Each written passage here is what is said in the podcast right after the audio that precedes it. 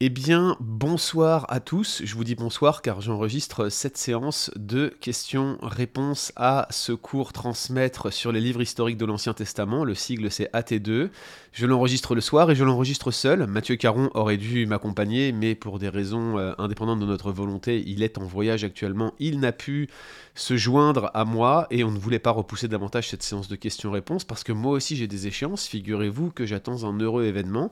Je vous rassure, c'est pas moi qui suis enceinte. Hein. On n'en est pas là euh, dans l'évolution du bon combat, mais euh, nous attendons un bébé, comme vous le savez, mon épouse et moi, et je préfère tout, prendre toutes les dispositions pour pouvoir répondre à vos questions avant éventuellement d'être indisponible dans euh, les jours euh, qui viennent, même si euh, normalement ça ne devrait pas arriver demain au moment où cette, cette vidéo sera diffusée sur les réseaux sociaux parce qu'on va rendre cette séance de questions publiques comme on le fait chaque mois.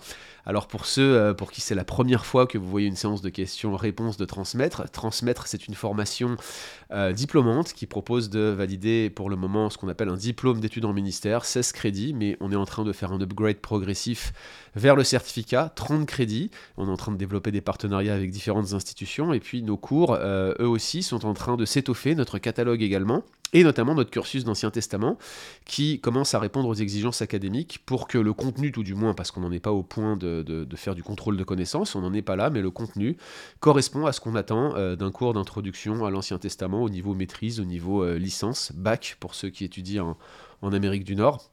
Tout ça pour vous dire que euh, le cours que les étudiants qui, suivent cette séance de questions-réponses ont eu le plaisir, j'espère, de, visionner ces derniers jours, eh bien c'est un cours qui se veut être euh, une portion d'un ensemble de six crédits dédiés à l'introduction à l'Ancien Testament. On a eu un premier cours sur le Pentateuque il y a quelques mois. C'était un deuxième cours aujourd'hui. On avait déjà un cours de théologie biblique de l'Ancien Testament qui était accessible. Et puis on continuera avec un cours sur la littérature sapientale et poétique. On aura un cours sur la littérature prophétique également. Et puis bien sûr le module de validation qui permettrait d'avoir six crédits euh, que nous pourrions faire valoir sur euh, une formation, euh, je vous le dis, hein, de type académique, de type licence maîtrise. On en est là aujourd'hui à transmettre. je vous rappelle également que transmettre, c'est une formation qui a lieu tous les mois. Et que si vous vous inscrivez suffisamment tôt, les cours reviennent vraiment très peu cher. Notre système, notre modèle, c'est de rassembler un maximum d'étudiants pour baisser le prix des cours au maximum. Et euh, ça marche, puisque euh, à peu près 100 euh, à 150 étudiants chaque mois arrivent à payer le cours exclusivement 5 euros, 10 dollars canadiens. C'est une bagatelle. Je ne connais aucun cours de cette qualité, même aucun cours tout simplement qui puisse se permettre d'offrir des cours de niveau académique. Euh, des contenus de niveau académique à ce prix-là. C'est pas que je veux absolument vanter notre modèle, mais je crois qu'on tient ici quelque chose auquel vous aimez euh, particulièrement participer et ça vous permet de suivre des formations au fil de l'eau. Alors, avant même de répondre à vos questions sur ce module et sur ce cours, moi j'aimerais revenir sur une interrogation que de nombreux étudiants euh, ont soulevée depuis maintenant de nombreux mois. C'est vrai que euh, nous avons de plus en plus d'étudiants, c'est vrai que beaucoup d'étudiants chaque mois ne parviennent pas à terminer les formations que nous leur proposons. Pourquoi, nous dit-on, laissez-vous un accès exclusif sur 10 jours euh, quand vous nous proposez entre 8 et 10 heures de cours pour chaque formation qu'on n'a pas le temps de suivre quand on est un actif? Écoutez, euh, je pense que je suis en mesure de répondre euh, à cette question, mais je, ne vous cache pas ma surprise, parce que si vous vous étiez inscrit en institut biblique euh, classique et que vous aviez un rendez-vous formel auquel vous auriez dû participer, probablement vous vous seriez déplacé. Pourquoi? Tout simplement parce que vous auriez payé beaucoup plus cher. Donc souvent, ma réponse quand on vient m'interroger à ce sujet-là, c'est mais est-ce qu'on ne devrait pas mettre les cours un tout petit peu plus cher pour que les gens aient envie de le suivre jusqu'au bout je vous pose cette question en toute sincérité, euh, parce qu'il fut un temps où les cours transmettent en présentiel étaient gratuits. Croyez-le ou pas, les gens s'inscrivaient et ne venaient pas. Ça paraît euh, anodin, mais on a commencé à l'époque où on était subventionné pour faire ces cours, on ne l'est plus aujourd'hui, mais on a commencé à faire payer les cours, tout simplement pour que les gens qui s'inscrivaient puissent venir et qu'on n'ait pas des euh, dizaines, parfois on avait jusqu'à 20 désistements de dernière minute parce que les gens ne payaient pas et se sentaient pas obligés de venir. Dès l'instant où on a mis un petit montant, un petit montant de participation, les gens sont venus. Et puis ensuite, euh, la Covid est arrivée par là, nous n'avons plus eu de cours en présentiel, les subventions se sont arrêtées et il a fallu bah, défrayer les professeurs, puis surtout s'équiper en matériel parce qu'on n'avait pas tout simplement simplement ce qu'on possède aujourd'hui pour pouvoir vous faire des cours de qualité avec une image relativement correcte et puis un son qui puisse tenir la route. Donc, on a commencé à financer nos cours avec un tout petit montant. Et puis, dès qu'on a vu qu'un grand nombre d'étudiants s'inscrivaient parce que le modèle à distance plaisait, eh bien, on a immédiatement cassé les coûts à 50%. Et c'est pour ça qu'aujourd'hui, la plupart d'entre vous peut-être pas la plupart, mais une grande moitié des étudiants qui s'inscrivent chaque mois, ça dépend des cours, mais arrivent à payer euh, chaque cours 5 à 5 euros 10 dollars. Et puis, euh, je, ne m'arrête pas là. Vous savez qu'on donne des bourses. Il y a euh, plusieurs dizaines, hein, un peu moins ce, mois-ci parce qu'on a eu moins de demandes, mais il y a plusieurs dizaines d'étudiants qui chaque mois suivent le cours gratuitement. On est toujours OK pour offrir le cours à ceux qui n'ont pas les moyens de payer. Contactez-nous, on a des bourses. Et puis, vous savez que s'il y a de l'excédent, il y en a parfois, eh bien, on redistribue intégralement l'ensemble des bénéfices, soit via des bourses d'études pour des étudiants qui s'engagent dans le ministère et pour lesquels on va financer une formation complète soit euh, partiellement, soit totalement. On a des étudiants qu'on finance totalement actuellement. Et puis, euh, euh, je l'ai dit aux étudiants, mais je peux le dire à tous aujourd'hui, nous avons monté un fonds de soutien aux victimes d'abus, mais également aux personnes en situation de dépendance sexuelle, pour que ces personnes puissent suivre des, puissent avoir un suivi en counseling biblique avec des spécialistes de la fondation du counseling biblique. On a monté ce fonds suite à la dernière formation sexualité, doute et compassion euh, que nous avions euh, réalisé en partenariat avec la Fondation du Counseling Biblique. Plus de 5000 euros ont été déposés dans ce fonds et déjà des personnes ont pu bénéficier de suivi en counseling biblique absolument gratuit grâce à ce fonds de soutien. Donc vous voyez, euh, l'argent que vous mettez éventuellement et l'argent qui sera en excédent par rapport à nos besoins, eh bien, systématiquement est redistribué dans des œuvres de ce type. Nous ne nous enrichissons pas avec transmettre et si on laisse un un, temps si court, c'est tout simplement pour que vous continuiez à venir nombreux et pour assurer la pérennité du modèle. Notre but est qu'un maximum d'étudiants viennent pour que ce modèle soit viable, qu'on continue à avoir finalement une certaine rentabilité, que ce ne soit pas un modèle qui perde de l'argent, et que par l'autosuffisance, euh, sans avoir à recourir massivement à des appels de dons, on puisse avoir un système qui se régule lui-même. Qu'est-ce que ça prend pour vous? Bah, Tout simplement de vous connecter à peu près 50 minutes par jour pendant 10 jours, souvent même un peu moins en fonction des, des formations. C'est un petit peu de discipline, mais je suis absolument convaincu que c'est faisable, même avec des enfants à la maison. Et euh, je crois que euh, bah, le modèle que nous avons ici, euh, non seulement est vertueux, rentable, mais nous permet en plus simplement de compter sur la grâce de Dieu et sur votre diligence pour pouvoir assurer la suite du mouvement transmettre qui est en train de se mettre en place. Et je suis sûr qu'il y a encore de très belles choses à venir. Ceci étant, tous les dons que vous nous faites sont absolument les bienvenus. Il y en a tous les mois. On est reconnaissant pour cela et ils nous servent à financer la formation théologique en Europe francophone et à améliorer nos contenus. Parce que vous savez qu'on a également un blog, qu'on propose des podcasts que vous suivez peut-être et puis qu'on collabore avec plusieurs instituts bibliques dans des perspectives pastorales et que très bientôt, le bon combat va s'associer à des implantations d'églises. Plus d'informations à venir là-dessus dans les mois qui viennent. Connectez-vous, inscrivez-vous à notre newsletter et euh, je vous ai dit déjà beaucoup de choses en préambule, mais je souhaitais répondre à ces questions en premier lieu. Comprendrez que je saisis cette opportunité. Alors, on n'a pas eu énormément de questions et euh, je suis un peu le coupable là-dessus. J'avais promis qu'on repousserait la séance de questions-réponses à euh, la fin de la formation. On avait décidé de faire ça lors de la dernière formation, mais je vous l'ai dit, j'ai des impératifs personnels, Mathieu n'est pas là, euh, on ne peut pas tout faire. Donc, au jour d'aujourd'hui, je suis tenu de faire la séance de questions-réponses aujourd'hui et j'ai sélectionné quatre questions parmi euh, celles que euh, vous nous avez posées. Certaines étaient déjà répondues dans le cours, c'est pourquoi je ne les ai pas gardées. Et je commence tout de suite avec la première de ces euh, questions qui portent sur la traduction dite des Septante. La traduction des Septante, c'est la traduction grecque euh, de l'Ancien Testament. Et on a Engseng qui est un étudiant euh, récurrent, régulier de transmettre qui nous demande si euh, il est vrai que la traduction de l'Ancien Testament en grec, la Septante, aurait été la traduction la plus citée dans le Nouveau Testament. Et qu'est-ce qu'il faut en conclure? Ça, c'est la question qu'il nous pose.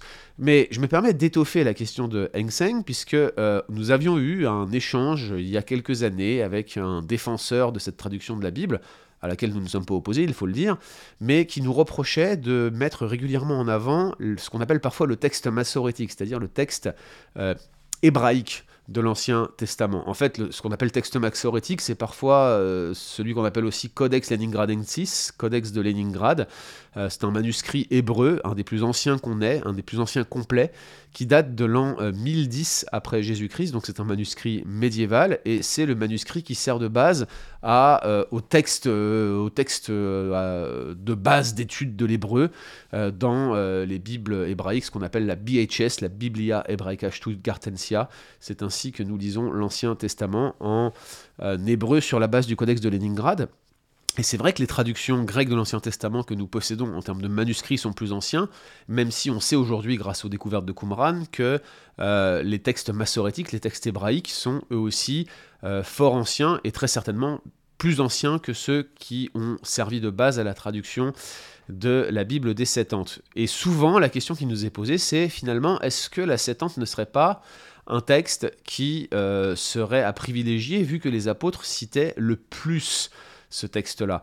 Euh, typiquement, les arguments vont dans ce sens-là. Premier argument, la version euh, des Septante, la traduction grecque de l'Ancien Testament, c'est celle qui serait la plus citée dans le Nouveau Testament.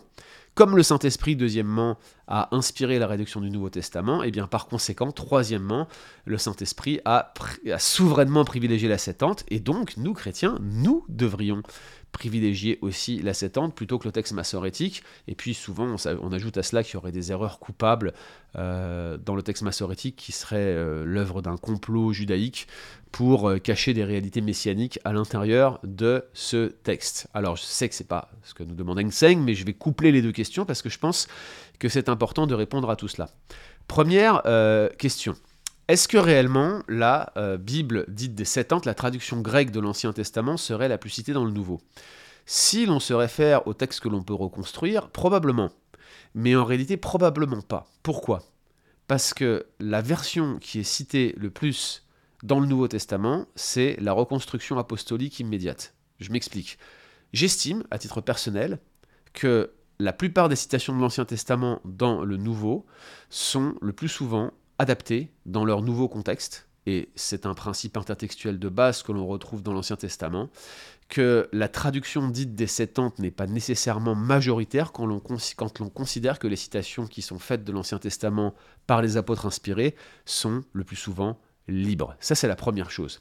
La deuxième chose, c'est qu'il y a un phénomène de traduction possible, notamment sur les textes des évangiles dans euh, l'Ancien Testament.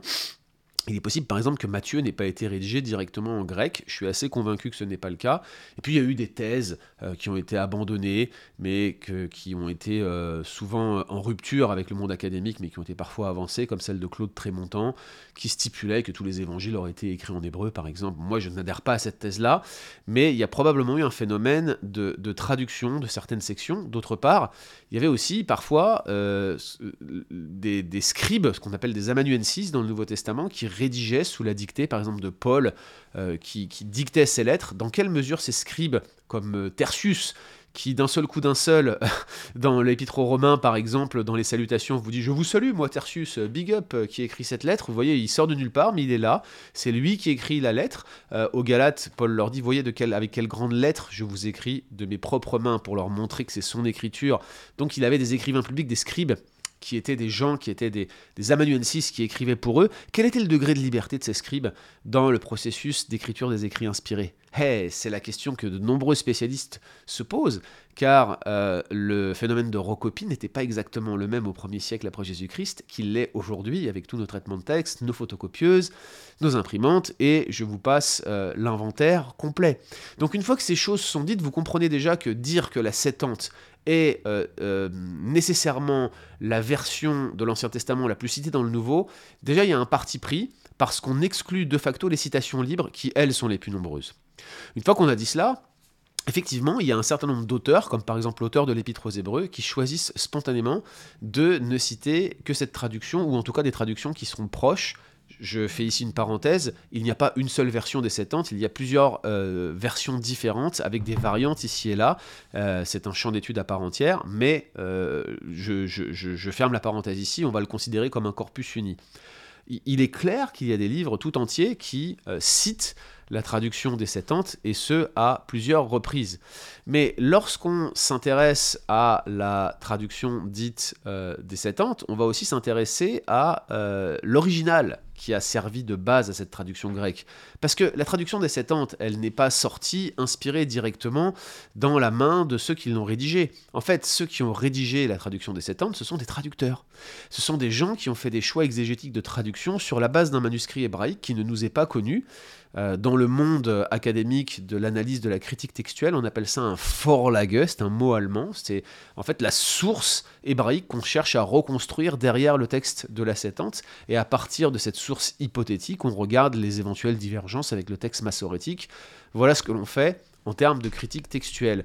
Or, vous constaterez probablement que même dans l'Épître aux Hébreux, ici et là, il y a des adaptations de, euh, des citations de la Bible des Septante qui sont faites, qui éventuellement témoignerait d'une variante ou éventuellement euh, de citation libre. Et là encore, c'est très difficile de conclure et de dire que euh, tout simplement la Septante serait le texte qui serait le plus cité dans le Nouveau Testament. Alors, je vous brosse ici un tableau très rapide de la situation euh, que euh, je euh, souhaite un petit peu éviter en répondant à cette question parce que j'ai pas envie de rentrer dans des détails liés à la critique textuelle, ça me prendrait plus de temps, davantage de notes une préparation un peu plus grande. Ça fait quelques temps maintenant que j'ai pas pratiqué la critique textuelle.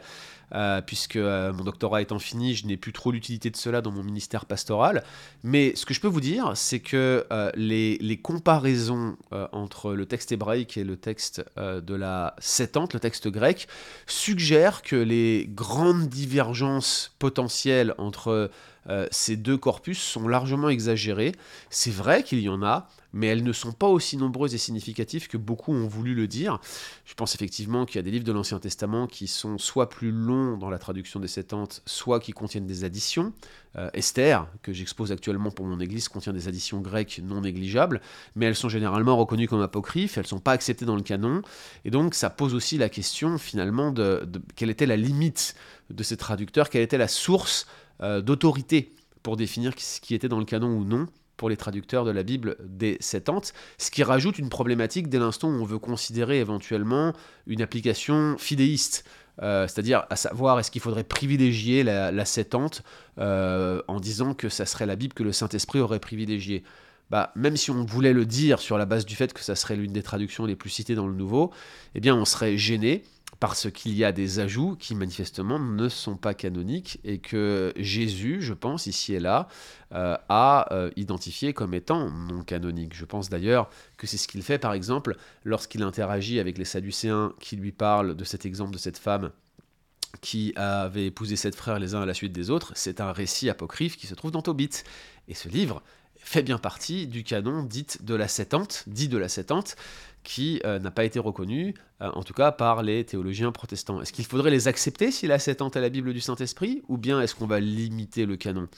Je crois qu'il ne faut pas aller trop loin dans ces euh, rapports aux citations de l'Ancien Testament dans le Nouveau, et accepter que les apôtres jouissaient d'une grande liberté, avaient dans les mains une variété de traductions importantes, et qu'ils étaient ouverts à en utiliser plusieurs différentes, parfois même dans le même corpus, et je crois que c'est ce que Paul, grand érudit du premier siècle, faisait, et qu'on peut être relativement tranquillisé par cela. Voilà pour la question de Heng Seng, et puis euh, je vous renvoie vers euh, cet article qui se trouve sur le Bon Combat, qui s'intitule Faut-il privilégier le texte massorétique à la Septante? Euh, Peter Williams aussi avait fait un ou deux podcasts avec nous sur le texte grec de l'Ancien Testament. Je vous encourage à le consulter. Nous avons une question euh, pour des lecteurs assidus parce que je ne crois pas avoir mentionné du tout euh, les Nétiniens dans euh, l'introduction à Esdras Néhémie du cours ou l'introduction à Chronique que j'ai fait dans le cours. Mais on a eu quand même la question des Nétiniens. Qui sont-ils? Que font-ils? Et euh, en fait, ces Nétiniens euh, sont mentionnés dans Esdras Néhémie, dans Chronique, mais même, je crois, euh, à plusieurs reprises dans Esther. Non, pas dans Esther, mais en tout cas, ils sont mentionnés dans Esdras Néhémie et dans Chronique. Il est question des, des. Et puis, il est, également, il est également fait mention des serviteurs de Salomon qui étaient présents au retour d'exil. Alors, la question, c'est qui sont-ils? Bien, figurez-vous que là encore, j'avais un article de tout près. J'ai choisi de répondre à cette question, mais je vous renverrai quand même pour plus de détails vers cet article. Alors, les Nétiniens sont mentionnés à plusieurs reprises, et Esdras, chapitre 8, verset 20, explique l'origine des Nétiniens. Esdras, chapitre 8, verset 20, il est question des Nétiniens que David et les chefs avaient mis au service des Lévites. Et donc au retour d'exil, il y avait 220 Nétiniens, tous désignés par leur nom. Les Nétiniens, c'était des gens qui étaient donc destinés au service, service d'assistance euh, aux Lévites. Euh, netinim, ça signifie euh, ceux qui sont donnés du verbe Nathan en hébreu, ceux qui sont dévoués. Et probablement, euh, ici, c'est une référence aux Lévites. Les Lévites, en nombre 8, verset 16, il est question de ceux qui sont entièrement donnés, Netunim, du milieu des enfants d'Israël. Donc les Lévites sont donnés à Dieu du peuple, et les Nétiniens sont donnés à ceux qui sont donnés, en quelque sorte, vous voyez Donc de toute évidence, hein, euh, les Nétiniens, c'était des personnes qui étaient données euh, aux Lévites et qui étaient dévouées à des tâches subalternes que les Lévites n'avaient pas le temps euh, d'effectuer, et la présence de quelques noms étrangers dans la liste, qui, est mentionné donc dans Esdras 8, suggère qu'une partie de ces groupes étaient formés peut-être à la suite des conquêtes de David, et pourquoi pas même des conquêtes de Josué, on n'en sait rien. C'est que les Gabaonites hein, avaient été euh, affectés au fardeau euh, dans la conquête, je crois que c'est Josué 9, si ma mémoire est bonne, et eh bien probablement c'est ce qui se passait avec les gens qui étaient euh, capturés et réduits au rang d'esclaves. Ici je mets un, petit, astérix parce que ce n'étaient pas les esclaves de type traite excusez-moi encore l'expression, mais traite négrière, euh, c'est-à-dire la traite des Africains subsahariens vers le continent nord-américain avec toutes les horreurs que l'on connaît.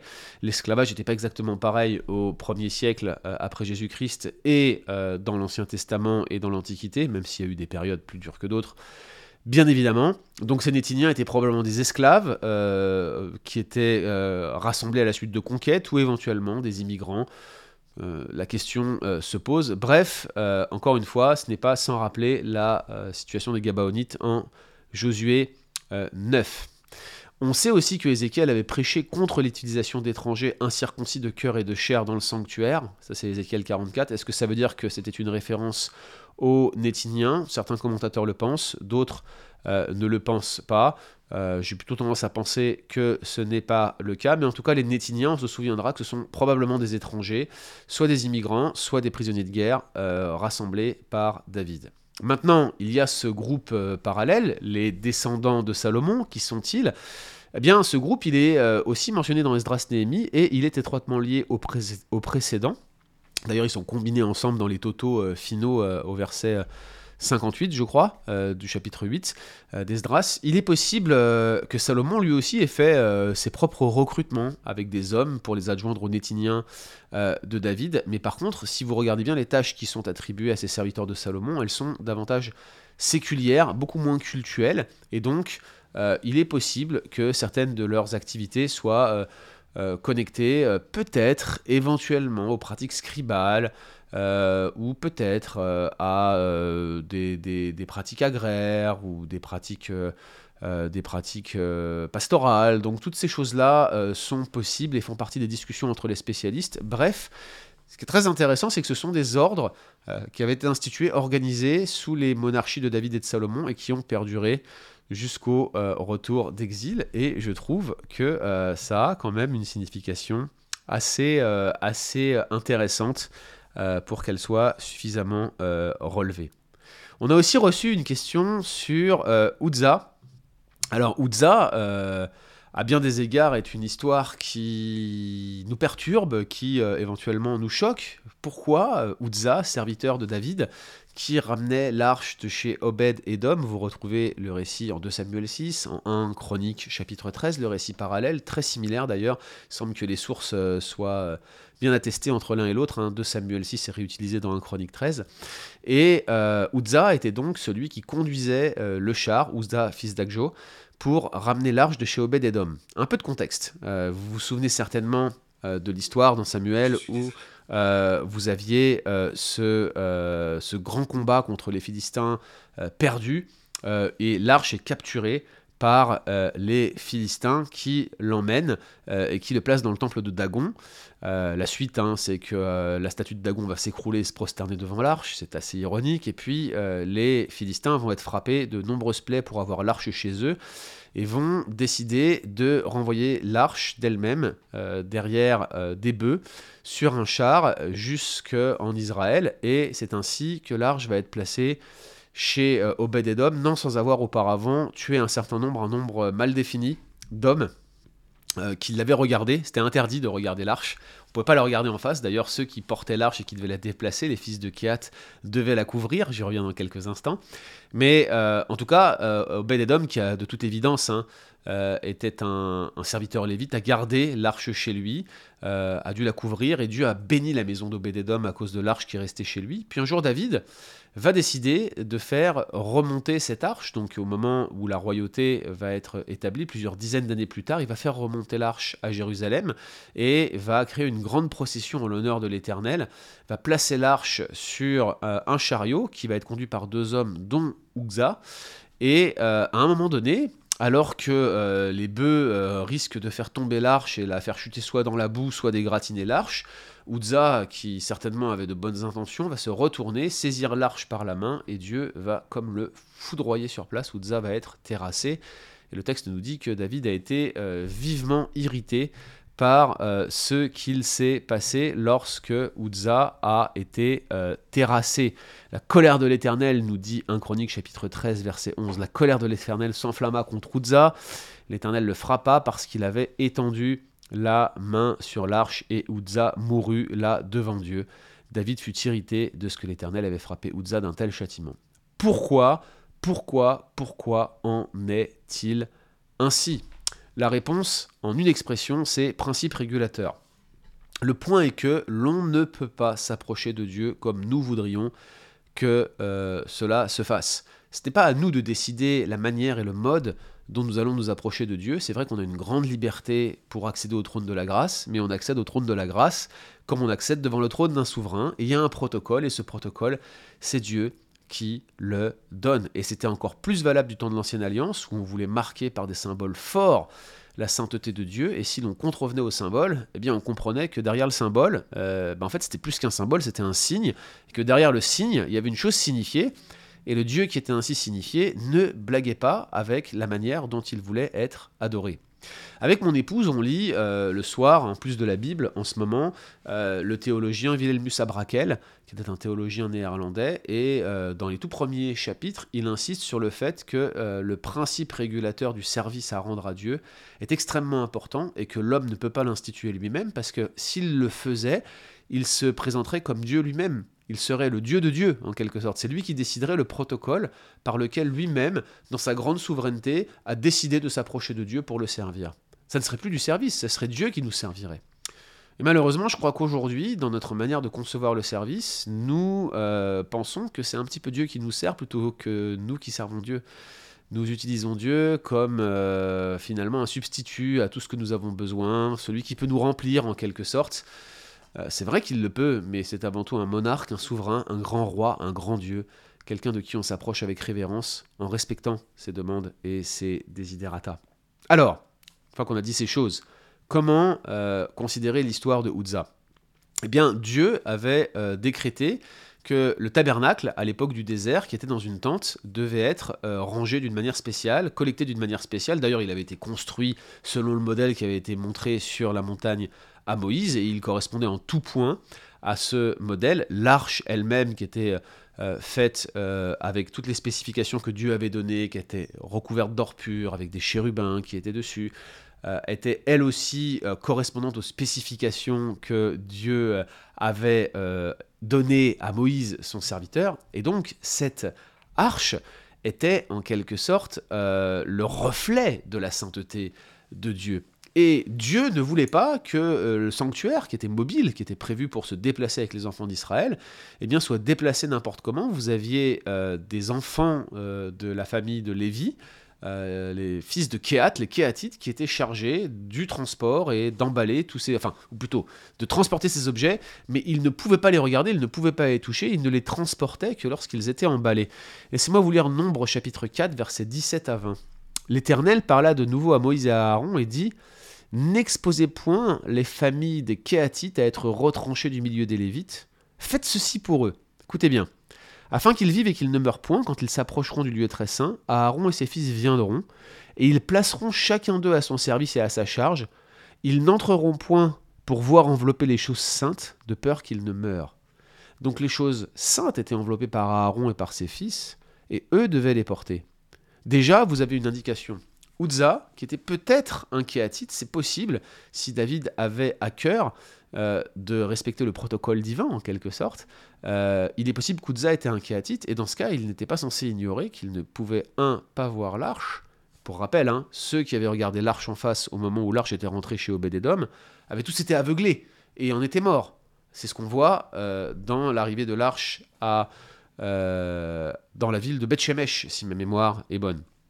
Et euh, bah, déjà, Uzzah fait cette erreur-là. C'est contre tout protocole. Et on voit que le principe régulateur, ici, est extrêmement important. Deuxième chose, l'arche était prévue pour être portée directement sur le dos des Lévites. Il y avait des barres d'acacia qui devaient être passées dans les boucles qui étaient le long de l'arche, et euh, les Lévites devaient le porter sur leur dos.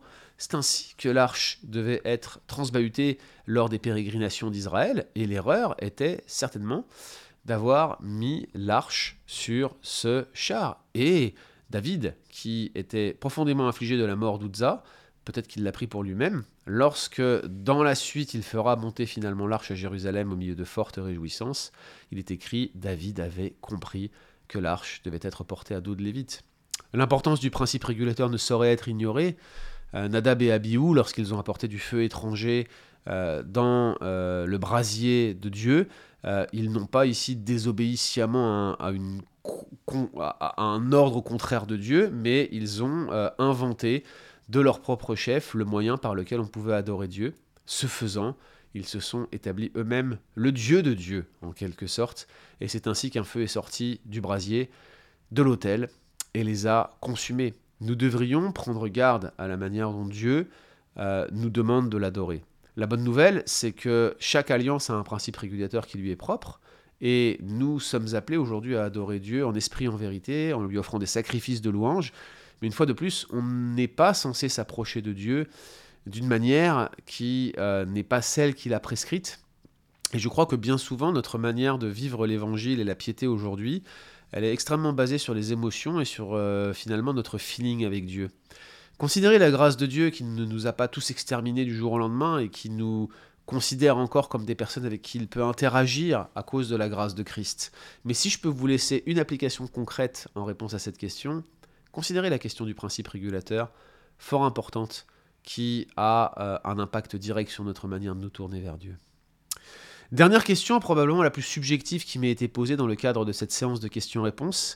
Euh, on nous demande tous ces parallèles et, ces histoires qui se ressemblent, et puis d'un autre côté, toutes ces divergences que l'on retrouve par exemple entre Samuel et Chronique qui ont pu euh, être effleurées par Guillaume dans euh, ce cours sur les livres historiques de l'Ancien Testament. Ne serait-ce pas la preuve que finalement cette Bible ne serait pas inspirée? La question est vaste. Je pourrais répondre exemple par exemple. C'est ce qu'on fait d'ailleurs, euh, pour info, dans de nombreux épisodes de Que dit la Bible, notre podcast hebdomadaire sur le bon combat. Pour être tout à fait honnête avec vous, je ne crois pas à cela. Et mon présupposé, c'est que la Bible est effectivement exemple d'erreur dans les manuscrits originaux, c'est l'inhérence biblique, et euh, également que euh, cette Bible, elle est également euh, gardée dans sa transmission depuis le commencement, et que même si elle contient des, erreurs de transmission, des erreurs de copiste par exemple, elle reste conservée par la providence de Dieu pour que nous puissions en bénéficier pleinement. Elle est entièrement suffisante, elle contient tout le conseil de Dieu pour nous, et forcément, de ce fait, je ne crois pas qu'elle se contredit. Je ne crois pas non plus que les divergences entre Chronique euh, et Samuel roi, bref, entre Chronique et ce qu'on a appelé l'histoire de Théronomiste dans ce cours, euh, soit euh, si euh, marqué par le saut de l'erreur ou de la divergence. Je pense d'ailleurs que l'auteur des chroniques présuppose que ses lecteurs connaissaient Samuel et Roi et que par conséquent, il savait bien euh, que euh, ces lecteurs, en fait, pardon, euh, eh bien que ces lecteurs étaient, j'ai envie de dire, conscients qu'ils faisaient des omissions ici et là. Alors c'est vrai qu'il y a des précisions qui sont données par l'auteur des chroniques qui ne sont pas dans Samuel et Rois, la repentance de Manassé par exemple. C'est vrai que par ailleurs les péchés de David et de Salomon ne sont pas mentionnés, mais ce ne sont pas des omissions pour cacher il savait que ses lecteurs connaissaient bien ces situations et ces péchés-là. D'ailleurs, on, comprendrait mal pourquoi les Israélites qui liraient Chronique, un texte probablement écrit peu de temps après Esdras Néhémie, ignoreraient les péchés de Salomon qui avaient été rabâchés par Néhémie lui-même au moment de la question des mariages mixtes euh, qu'ils ont réglés au moins à deux reprises avec Esdras. Donc vous voyez, la, situation n'est pas celle d'une dissimulation ou d'une divergence, mais plutôt euh, d'un angle de vue théologique qui explique les omissions ou les ajouts ici et là. Chacun y va non pas de sa description historique, mais de son évaluation de l'histoire de la rédemption. Quant aux divergences, euh, par exemple entre les recensements de Chroniques euh, et de Samuel, elles ne sont pas des divergences, là encore. L'un insiste sur l'œuvre de Satan, euh, dans le fait de tenter David, et puis l'autre insiste sur la souveraineté de Dieu qui est aussi souverain sur les actions malveillantes de Satan, même si bien sûr euh, ce sont des causes secondes. Ici, on est dans de la dogmatique. Je n'irai pas plus loin, mais les divergences peuvent s'expliquer différemment.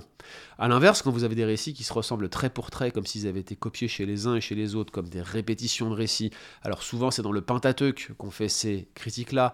Euh, par exemple, le récit du type c'est ma sœur, vous savez, Abraham qui dit c'est ma sœur, euh, et puis Isaac, beaucoup plus tard, qui dit c'est ma sœur, on vous dit bah, c'est le même récit qui a été recopié deux fois chez les mêmes patriarches, et c'est la preuve que finalement les sources euh, sont des strates euh, identiques d'une même source commune. Bref, là encore, je vous épargne les raisonnements des spécialistes à ce sujet-là. Personnellement, je crois que ces récits sont distincts et qu'il y a un pattern familial qui s'est reproduit en Isaac dans l'imitation de euh, d'Abraham. Et puis d'autre part, moi je crois également que Dieu nous montre euh, au travers de ces similitudes historiques qu'il est celui qui écrit la grande histoire de manière cyclique. Euh, je vous le disais tout à l'heure, j'expose actuellement le livre d'Esther. Je suis absolument frappé des similitudes non seulement entre le livre d'Esther et le livre de Daniel, mais également entre le livre d'Esther et le livre, euh, ou plutôt le cycle de Joseph au sein de la Genèse. Mais c'est encore plus frappant quand on voit que le livre de Daniel, lui aussi, contient des similitudes avec le récit de Joseph. Par exemple, la nuit blanche du roi Assuréus contient de nombreuses similitudes lexicales et thématiques avec la nuit blanche de Nebuchadnezzar euh, dans Daniel 2, qui elle-même contient de nombreuses similitudes avec euh, le récit de la nuit blanche, ou plutôt de l'interruption de sommeil de Pharaon, lorsque Joseph est venu lui donner l'interprétation de son rêve. Et on peut mettre les trois récits bout à bout en parallèle, ils contiennent de nombreuses similitudes, et c'est pas la preuve à mes yeux d'une construction. On pourrait voir une construction inventée, vous voyez, en se disant, bah, ah, c'est la preuve que quelqu'un a forgé une histoire pour nous abuser, pour nous faire croire quelque chose. Mais on peut aussi se dire que Dieu finalement, écrit la grande histoire de son pinceau et nous fait des clins d'œil, lui qui se cache en nous montrant que l'histoire se répète. Pourquoi elle se répète? Mais parce qu'il y, a un grand auteur de cette histoire avec un grand A. Et à bien des égards, euh, la Bible, c'est une historiographie, c'est l'histoire du grand Dieu qui écrit l'histoire. Voilà ce que c'est que la Bible. Et je crois que ces parallèles ont tendance à nous montrer que Dieu est en train de faire quelque chose qu'il a déjà fait. Il fait une chose nouvelle, et pour nous montrer que c'est lui qui est en train de le faire, bah, il reprend des éléments anciens pour nous dire regardez comment je l'ai. J'en fais un remake en quelque sorte, un remix, euh, version, version nouvelle mouture. Et c'est totalement frappant pour revenir sur Esther quand vous regardez comment Mardoché euh, est promené à travers la ville par Aman à la grande humiliation d'Aman et que cette promenade est quasiment identique, si ce n'est une intensification presque, de celle de Joseph lorsqu'il devient le deuxième personnage du royaume. Ça préfigure d'ailleurs que Joseph, euh, Mardoché devienne comme Joseph le deuxième personnage du royaume en Esther chapitre 8, mais je vais m'arrêter là parce que au moment où je fais cette séance de questions-réponses, je n'ai pas encore exposé le livre d'Esther. Donc oui, vous pouvez voir ici éventuellement la marque de quelqu'un qui a forgé toutes ces histoires, ou tout simplement la main de Dieu qui est en train d'écrire l'histoire, et à cause de mes convictions personnelles, à cause de l'œuvre de Dieu dans ma vie, à cause de l'expérience de Dieu, euh, à savoir de le connaître personnellement, comme je l'espère vous aussi, vous le connaissez, bah, ma réponse, c'est de vous dire que Dieu écrit l'histoire et que la Bible, c'est l'historiographie du Dieu qui a écrit l'histoire.